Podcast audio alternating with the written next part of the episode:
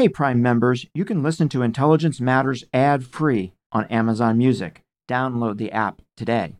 This spring, if you'd rather spend time enjoying your lawn instead of trying to keep it alive, there's good news. TruGreen is the easiest and most affordable way to get a beautiful lawn. All you have to do is water and mow, and they'll do the rest weed control, fertilization, aeration, and even some things you might not even think of. They'll do all of it, while you can do literally anything else. With TruGreen, you can have your lawn looking as good as a putting green. That's not hyperbole. TruGreen is the official lawn care treatment provider of the PGA Tour. TruGreen offers a satisfaction guarantee, and they have a verified best price promise, which guarantees you the lowest price with no compromise on quality. You do you. Let TruGreen do your lawn care. Visit trugreen.com to get the best lawn at the best price with the best people guaranteed. Have you ever covered a carpet stain with a rug? Ignored a leaky faucet? Pretended your half painted living room is supposed to look like that? Well, you're not alone. We've all got unfinished home projects. But there's an easier way. When you download Thumbtack, it's easier to care for your home from top to bottom. Pull out your phone, and in just a few steps, you can search, chat, and book highly rated pros right in your neighborhood. Plus, you'll know what to tackle next because Thumbtack is the app that shows you what to do, who to hire, and when. So say goodbye to all those unfinished home projects and say hello to caring for your home the easier way. Download Thumbtack and start a project today. This is Intelligence Matters with former acting director of the CIA, Michael Morell. Brought to you by Lockheed Martin. Your mission is ours. One of the biggest concerns I have about the 2020 election is, in fact, the degree to which our own domestic divisions have number one made it very challenging for us to respond effectively to any foreign interference if it were to occur and if it is occurring which I, you know, I think most assessments are that it is at least some level. And two, you know, that divided society really provides such a ripe environment for these kinds of manipulative tactics. And I guess actually one more point on that is that, you know, again, this relates to the COVID conversation, the the sort of polluted information environment that we see in general, whether it's around COVID, whether it's around whole host of other issues, again, really makes for a, a little bit of a, a, tinderbox, if you will, where it doesn't take that much to really exacerbate or blow open some of the challenges that we have domestically. So, Laura, what about approaches to election systems? Are we still seeing that? And have we seen any different kinds of approaches than what we saw in 2016? In 2020, we haven't seen any reports so far of the targeting of electoral infrastructure. It is an area where we frankly have a lot more visibility than we did in 2016. What I worry about is a scenario in which you know a lot of states are um, enabling much greater um, absentee voting um, or mail voting for the November election, rightly so, to help support people's ability to safely vote. But that's going to mean a much slower process to count the ballots. And there's a very good chance that we're not going to know the results right away. And you combine that with potentially a bit of disinformation about what's gone on. And you have a bit of a toxic mix of the potential for essentially, before the results are even announced, foreign actors to stir up doubt in the outcome.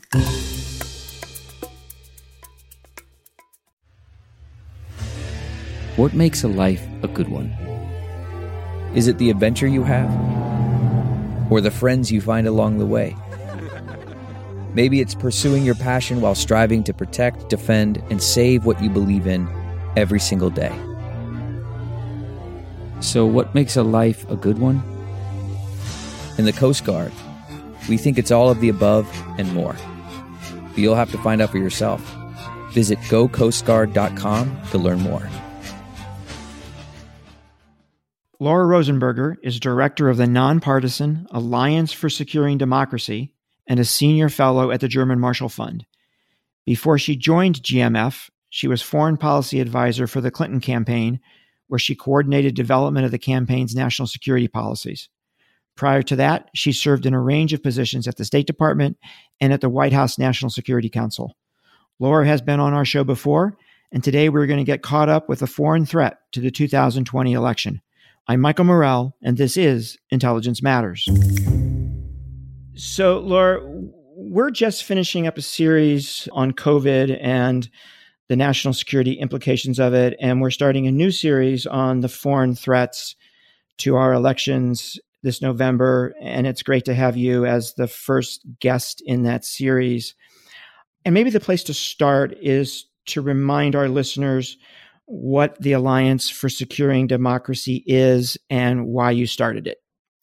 Of course, happy to. So, the Alliance for Securing Democracy is a bipartisan and transatlantic initiative um, that is uh, housed at the, the German Marshall Fund.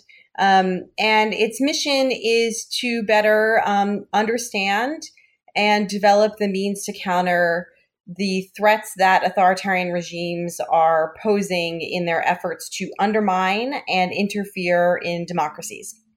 Um, that's a pretty big writ and i'm happy to sort of break it down. But you know we we focus largely on the sort of non-military space um, the range of uh, non-traditional asymmetric tools that are used in often what's called sort of the the hybrid space um, or you know some folks talk about it as the you know the gray zone. Um, but these are tools and tactics that are being used as sort of weapons against our societies and our democratic institutions. And at the alliance for securing democracy we take the view that um, those attacks on our democracy are very clearly a national security threat and something that we need to um, be very focused on both building resilience against and, and, countering and doing that just to sort of put a fine point on it from a bipartisan perspective really believing that these are um, issues that require policymakers from across the political spectrum to be united in defense of, of our democracy. Because frankly, it's our democracy that gives us the ability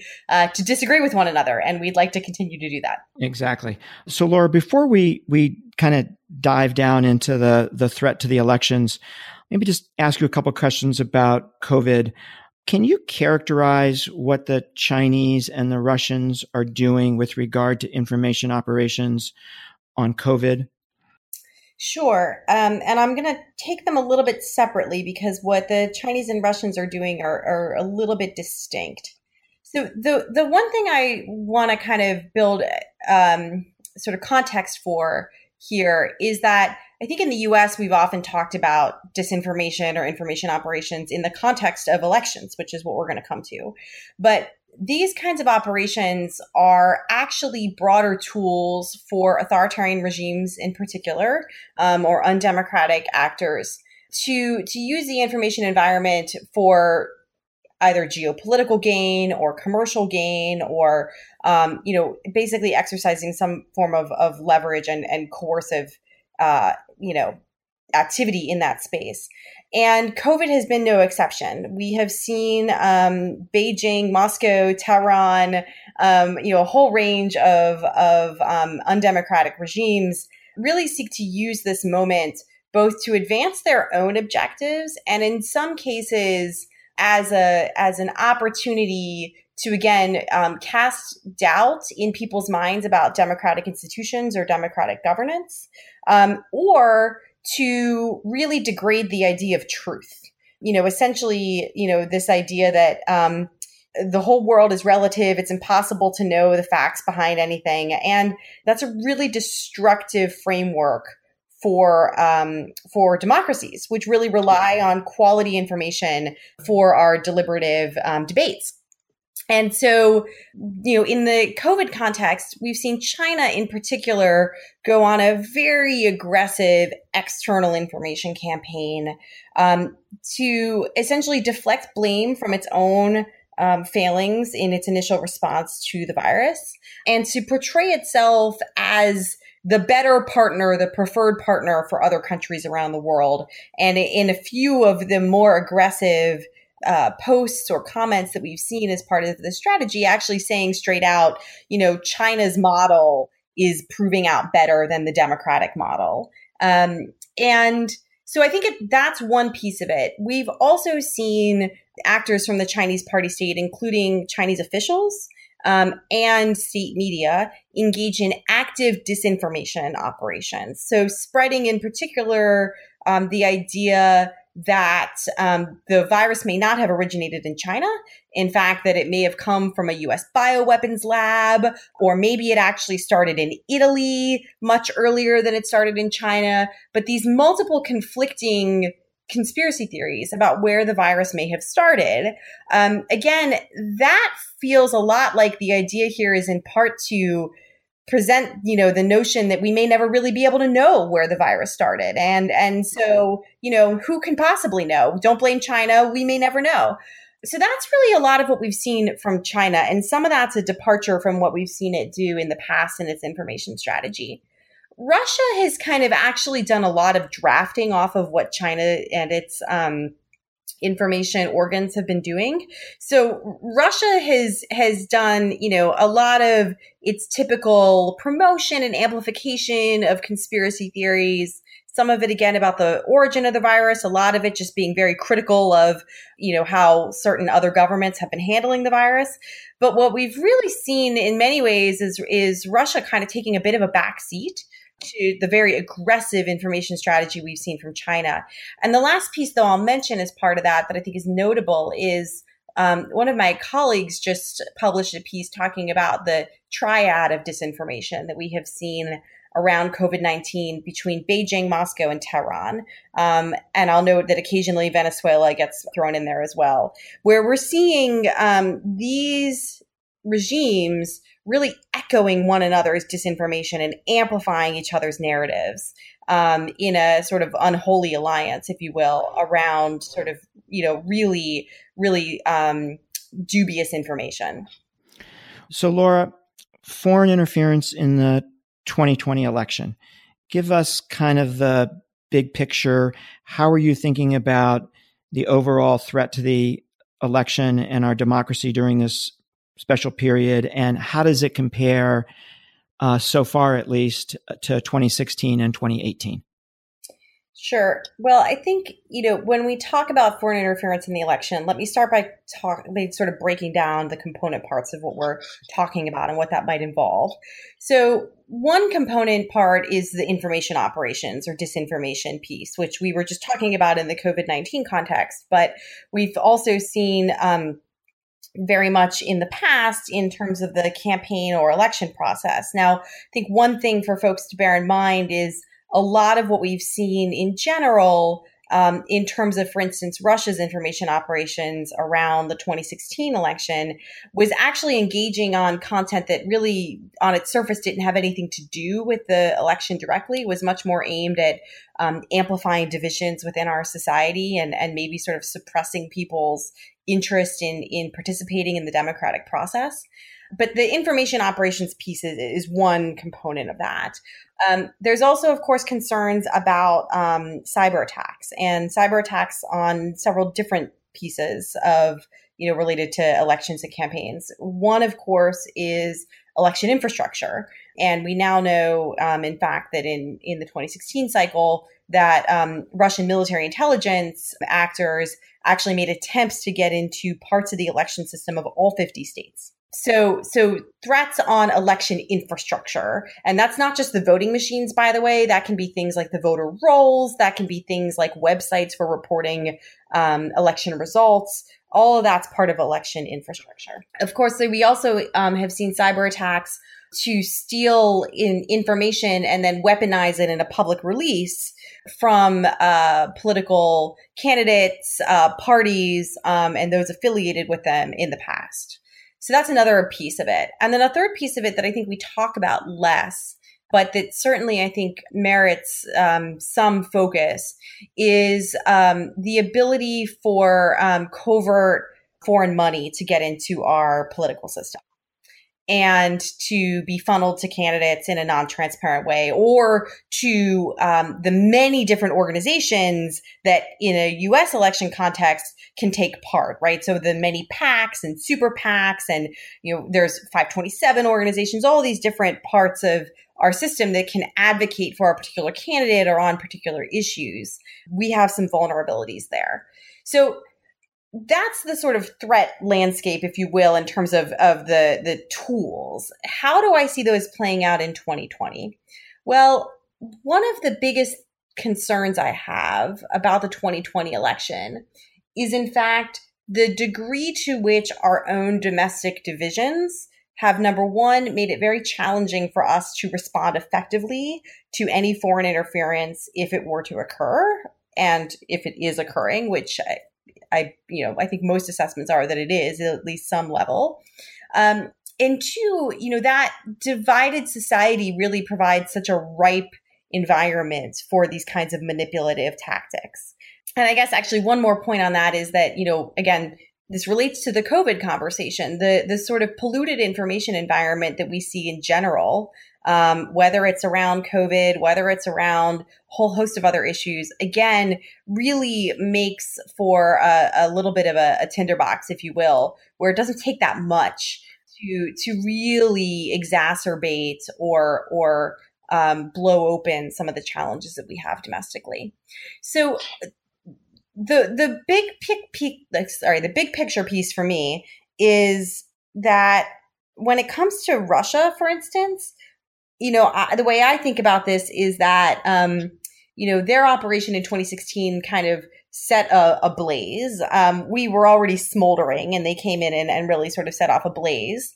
And that blaze, we've now just continued to feed ourselves. And at this point, I see, you know, a little bit of, of um, accelerant being squirted around the edges to amplify the, the blaze that's raging in one way or another, um, just a little bit. But, um, but I, I think that it's, it's that sort of, um, directed, more narrow scale over the top stuff, um, on top of mm-hmm. what we're already doing to ourselves. So when you think about who the actors might be, Laura, obviously Russia, is there anybody else that you're looking at that you're worried about playing this game as well? So Russia, of course, I think remains the most aggressive um, when it comes to operations that are really taking aim at elections and election infrastructure and electoral processes. Um, there are other nation states that certainly have the capabilities to engage in some of these kinds of tactics. Iran is one. Um, they have a pretty well developed, um, you know, disinformation uh, strategy that we we see um, surfacing pretty regularly. Now they're a little ham handed and they get caught a lot, but they do certainly have that capability. And they also have um, you know some some not insignificant um, cyber capabilities that they could use um, should they choose to do so. Um, now, while they have the capabilities, you know, I think the question is, have we seen the intentions there? And you know, the answer is that we've occasionally seen some political related content in um, some of the you know posts if we want to talk about the information operations space some of the posts that have been identified by social media companies as being, um, you know, originating from Iranian state-backed information operations. You know, again, sort of maybe toying around with some of how they can engage in the political space, um, but it seems mostly like experimentation at this point, rather than anything that's that's super super concerted. China is, of course, another actor that has significant capability here. Um, we talked you know, in the COVID context about some of these information operations that they're engaging in. On that front, though, most of what we see from China in the info op space um, remains largely overt. There have been instances um, of reports of covert activity, you know, including in the COVID context, um, the use of automated accounts uh, to boost usually pro China content, you know, under sort of false personas is typically what the reports talk about. Um, but of course, the intelligence community, um, at least according to the New York Times, concluded that Chinese operatives were involved in amplifying false text messages about COVID lockdowns um, several months ago in the US. So we've seen some development of that more covert capacity, which is probably, you know, what is much more needed if you're going to engage in sophisticated election interference kind of operations. And of course, China is well known to engage in significant, um, you know, cyber activity, um, in particular targeting commercial interests and intellectual property. And there's been reports about whether China is engaging in cyber theft of um, vaccine-related research. But that's again on the capability side. On the intention side, you know, my own view is that I've seen very little that indicates that Beijing would have an interest in aggressively um, or concertedly interfering in our election. Um, and in general, we haven't seen much from them historically um, in terms of election interference. Um, we have, of course, seen them engage in some of these activities on Taiwan. Um, although the 2020 um, presidential election on Taiwan actually had much less of that kind of activity than folks were anticipating. We've also seen some activity using that financial bucket that I mentioned earlier to uh, cultivate certain pro China politicians in places like Australia, where there's been several large scandals about um, about some of this Chinese political interference there. But again, that's been much more about cultivating individuals um, as part of a longer term strategy versus around a, a particular election. So while we're certainly in a point where China is becoming much more aggressive externally, and it's possible that they could decide that it's in their interest to um, engage in a full on election interference operation, I to date have seen no evidence of that or, or of their intention to do so. We're going to take a quick break, and we'll be right back with more of our discussion with Laura Rosenberger. Man, that sunset is gorgeous. Grill, patio, sunset. Hard to get better than that. Unless you're browsing Carvana's inventory while you soak it all in. Oh, burger time. So sit back, get comfortable. Carvana's got thousands of cars under $20,000 just waiting for you. I could stay here forever. Carvana, where car buying meets comfort, meets convenience. Download the app or visit Carvana.com today. So, Laura, can you do a quick reminder for our listeners on what the objectives are at the end of the day of these adversaries who are trying to weaken our democracy? Yeah, I mean, it's pretty simple, actually. Um, it's to weaken us. Um, their fundamental goal is to weaken us by undermining our democratic institutions and democratic processes that are so core to who we are as a nation and our ability to um, protect and advance our interests. You know, some of that involves actually, you know, undermining. We talked earlier about undermining the idea of truth. Um, some of that really involves undermining people's faith in the election process itself is something that's free and fair, or in the outcome of the election. Um, but that's that's really the core goal. You know, I think different actors may have additional goals that come along with that. Certainly, the intelligence community concluded in 2016 that Russia had a few additional goals, um, including to you know hurt the candidacy of, of Secretary Clinton and to um, help the candidacy of Donald Trump. But the the piece about undermining our institutions, I think, is one that is is sort of the the supreme one, and, and really, you know, as a means of weakening us. Yeah. And then what about methods? Are we seeing, Laura, an evolution of tactics on the part of the adversaries? Are they, do you, do you see them adapting to our defenses? You know, are we playing the, the old war and they're playing a new war? How do you think about that? Yeah, Michael, I'm really concerned about that. Um, you know, I think certainly, I, you know, to break it down just a little bit, well, I should say to start, I, I, don't think that the plays that we will see, you know, from Russia in 2020, or if others decide to get in this game as well, that they will look like the 2016 plays. Um, you know, certainly the kind of large scale, you know, Russian Internet Research Agency social media activity um, that we saw in 2016, um, we really don't see much of that anymore you know what we tend to see at this point on uh, sort of certainly from from Russian actors on the social media side is um, much more targeted operations, uh, operations that seek to cultivate um, sort of intermediary actors to uh, carry out their operations on their behalf. So, for instance, one of the most recently identified such operations involved Russian um, actors recruiting um, nonprofit organizations in Africa to engage US social media users on issues of race and racism. that was a more targeted operation. It was using these proxies in a very different way. A lot of that's to evade detection. Um, we've we've seen, of course, the social media companies take some steps to crack down on these activities, and so some of this is is really about evading detection.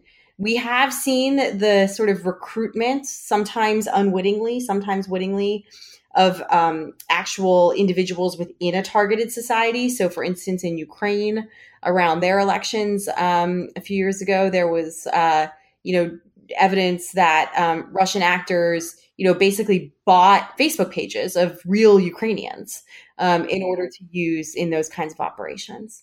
But it's it's these much more targeted operations. Sometimes um, leaning in more to actually push a very particular narrative versus this more broad brush kind of divisive chaos inducing sort of tactic and the last piece i would say and you know this is a little bit hard to know with certainty from an open source only perspective um, without access to, to other reporting but it does appear that we have seen more engagement in these tactics by russian intelligence agencies, in addition to the Internet Research Agency, which is, of course, a sort of non government um, but sort of closely connected entity.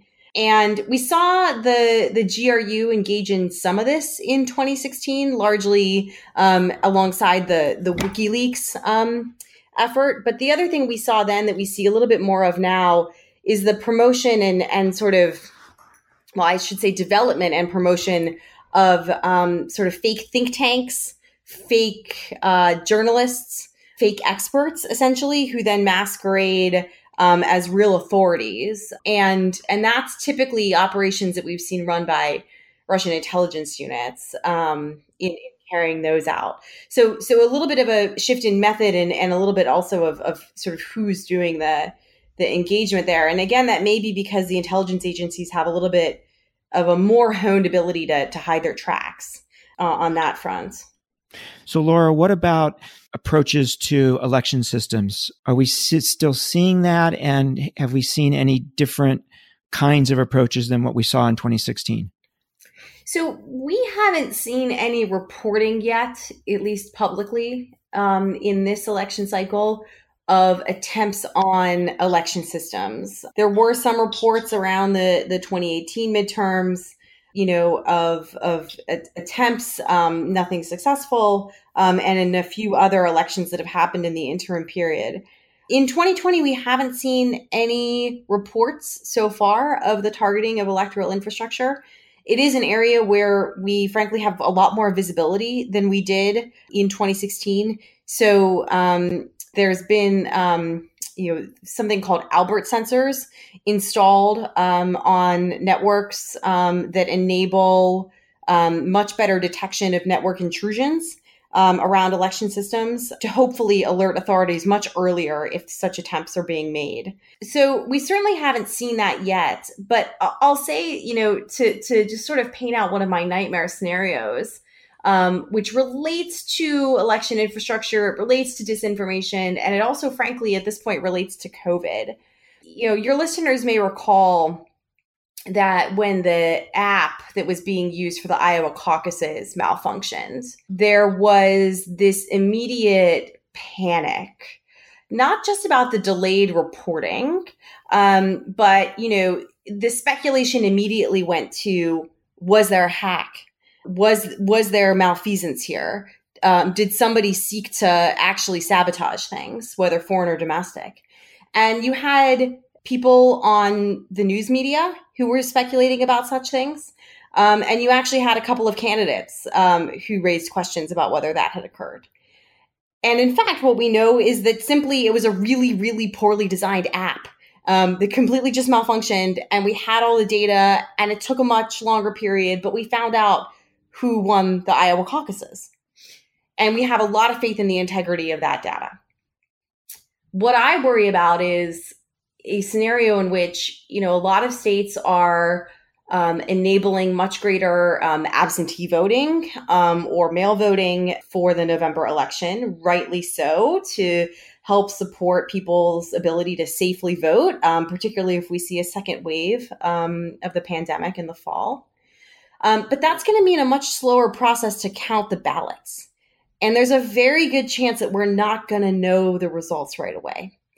And you combine that with potentially a bit of disinformation about what's gone on and or um, a couple of attempts maybe they don't even have to be successful on some election election infrastructure here or there, um, which gets either publicized by um, the U.S. government or by a foreign actor who's you know been engaging in that activity.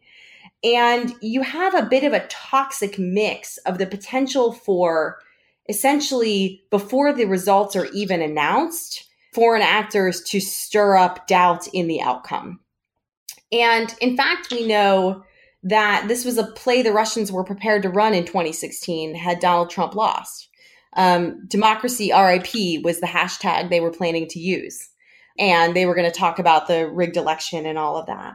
So, you know, that's an area where I think we need to be doing much more between now and November to prepare the public, to prepare the media, to prepare candidates, um, to resist that kind of temptation to feed into any process that would raise doubts without any cause um, about the outcome of the election. So, Laura, you talked earlier about the things that we do ourselves that make us more vulnerable. And you mentioned obviously the, the the the, many divisions, right? That that we've allowed to fester. Are there more specific things that you worry about that we're doing that open us up and make us vulnerable? Or is it just that general point? Well, I, I think many of them fall under that general point, but I certainly think there are some specific things that we're doing. The first thing is, um, you know, I think that we have a a media environment and an information environment um, where virality is supreme and that doesn't necessarily mean it has to be the most um, fact based assertion or that it has to be, um, you know, the most uh, sort of balanced perspective. In fact, it's the very opposite. Um, that is what tends to break through, and and so there you then have the incentivization for some political actors to weaponize information themselves, to use disinformation in their own campaigning, uh, in their own rhetoric, um, and and really devalue truth. And so that is one thing that makes me very worried. Um, again, that makes us much more vulnerable. I think another thing um, that we're doing, frankly, is politicizing foreign interference. The more that we politicize you know, foreign interference, the more we're playing very directly into the strategy of our adversaries, which is to divide us.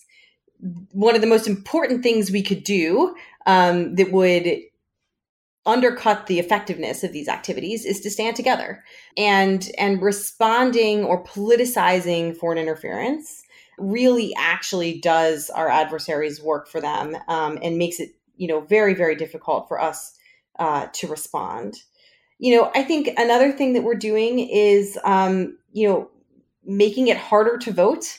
Again, really is the antithesis of of having sort of a strong and robust democratic process, and it feeds people's perceptions um, that the process isn't fair or that it's rigged. And and the last thing, you know, that I I think that we're doing, you know, to ourselves, um, you know, in a way that that makes us more vulnerable is that in fact our divisions are really preventing our government from responding. Um, and we've seen that in the covid context. And and when you have adversaries that are trying to weaken us by saying that democratic institutions don't work um, and and to undermine them you know when we fail to show people that government works and is providing results for them again, I think that just makes us much more vulnerable to the very kinds of tactics that our adversaries are, are trying to engage in. So let's switch gears here a little bit and talk about how prepared we are for this as a country. And if you think about, if you think about Laura, a scale from one to 10 in terms of, you know, zero being, you know, not prepared at all and 10 being, you know, exactly where you'd want to be where do you think we were in 2016? Where do you think we were in 2018? and where do you think we are today on that scale? How do you think about that? So it's a compli- I want to complicate your scale a little, a little bit, which is not what you want me to do. But okay. um, but uh, but what I would say is there's how prepared we are in terms of the steps that we've taken um, to address these issues, and then there's how prepared we are. Sorry, and then there's how prepared we are in terms of our own societal resilience. And I think okay. those are two somewhat different components.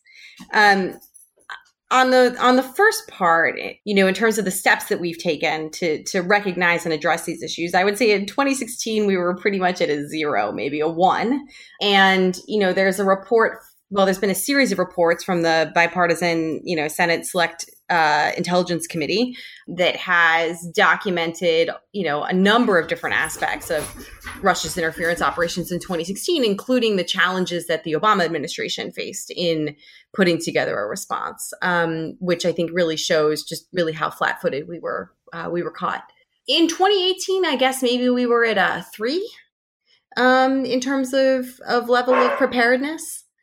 Um, maybe today we're at a four Wow. So a long maybe way to go. Five, maybe a five, but the five would be, I think, still a little bit with this caution of like the last battle, right? That we've maybe prepared a lot for what we've seen, but we don't know what's coming. Yeah, a, a lot, a lot more to go. A lot more to go. Um, you know, on the but on the resilience piece, um, you know, how how prepared are we as a society to be able to resist these kinds of um, these kinds of activities, I, I actually think we've gone backwards there. And I think that we're even more vulnerable today um, and less resilient today than we were than we were four years ago. Um, but I want to make one point here, which I think is really important, which is that um, that you know lack of preparedness should in no way, I think, um, hinder people's interest and desire to participate in the democratic process. In fact, one of the, you know, I get asked a lot, what can, you know, American voters do? Like, what can the American people do themselves um, to help push back on these kinds of activities? And genuinely, one of the most important things that people can do to resist or push back on foreign interference is to participate in the democratic process.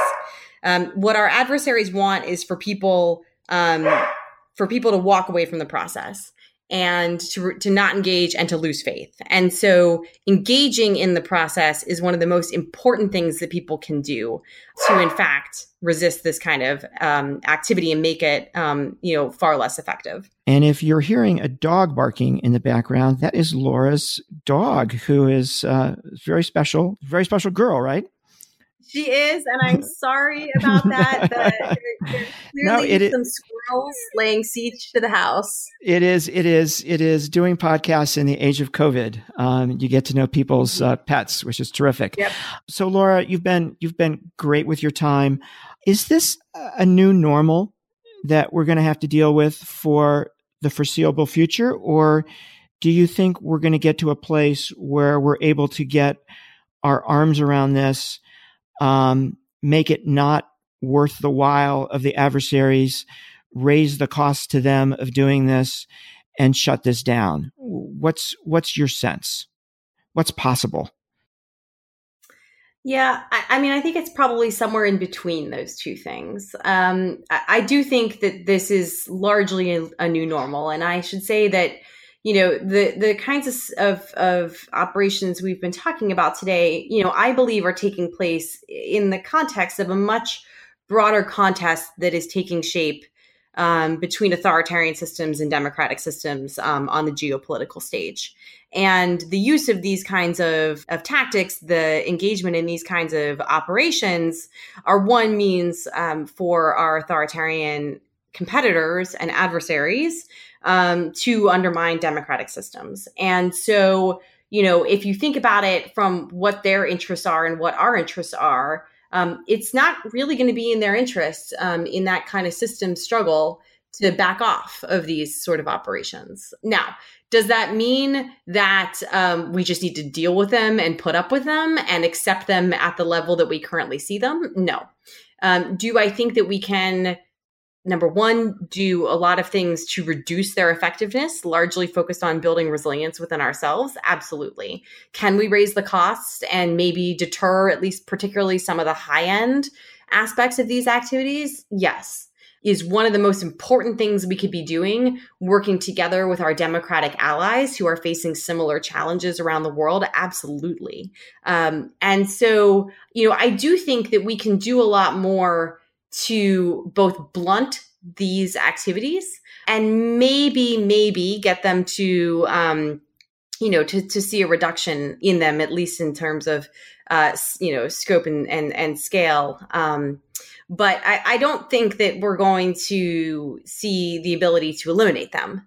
Um, and so i think that means you know taking some some real stock um, within our own um, toolkit of how we can, um, in ways consistent with democratic principles and in ways that bolster um, democratic institutions, actually define some of our own advantages in this contest um, with authoritarian actors that enable us. Um, to push back more aggressively on on their system, um, which of course they're also in many cases um, seeking to you know to to push out to other parts of the world. So so that that's kind of how I, I see it in that bit of a complicated picture. Yeah, just one more one more quick question, Laura. Should we play this game? Should should we push back by pushing disinformation into their societies or not? What's your sense? Absolutely not absolutely not. It's a losing prospect for us. Um, and, you know, for a couple of reasons. One, I mean, this is an asymmetric battlefield. By definition, we are at a disadvantage. Um, here, authoritarians value the control and manipulation of information. We value its free and open exchange. And so for us to try to outdo them, um, it's just a losing prospect. We're never going to go as far, number one. And number two, democracy will be the loser. Um, and so, you know, if winning at all costs is the objective, sure, maybe. But if um, defending and protecting and advancing democracy is the goal, which I believe it should be, um, then then we should not be engaging in these kinds of, of tactics. Now, should we be seeking to have a much more focused information strategy that's affirmative, rooted in truth, rooted in transparency, um, that's aimed at preventing information voids from developing? Where others can fill it with um, dubious information, we should absolutely be doing that. But but trying to go tit for tat here, it's it's just a race to the bottom, and we will lose. Yeah. Laura, thank you so much for joining us. You're incredibly insightful, and this is an incredibly important issue. So thank you for taking the time to uh, to talk to us today. Well, thanks, Michael, for for having me and my my dog's guest appearance as well. That was Laura Rosenberger. I'm Michael Morell. Please join us next week for another episode of Intelligence Matters. This has been the Intelligence Matters Podcast with former acting director of the CIA, Michael Morell. Brought to you by Lockheed Martin. Your mission is ours. The podcast is produced by Olivia Gazis, Jamie Benson, and Jake Rosen. If you haven't already, subscribe, rate, and review wherever you download podcasts. You can follow the show on Twitter at Intel Matters Pod and follow Michael at Michael J. Morell. Intelligence Matters is a production of CBS News Radio. I'm CBS News correspondent Major Garrett, host of the podcast Agent of Betrayal, the double life of Robert Hanssen. During the Cold War, FBI agent Robert Hanssen traded classified secrets to the Kremlin in exchange for cash and jewels. In the podcast, you'll hear from Hanssen's closest friends, family members, victims, and colleagues for the most comprehensive telling of who Robert Hanssen really was. Binge the entire series now. Agent of Betrayal, the double life of Robert Hanssen is available on the Wondery app, Amazon Music, or wherever you get your podcasts.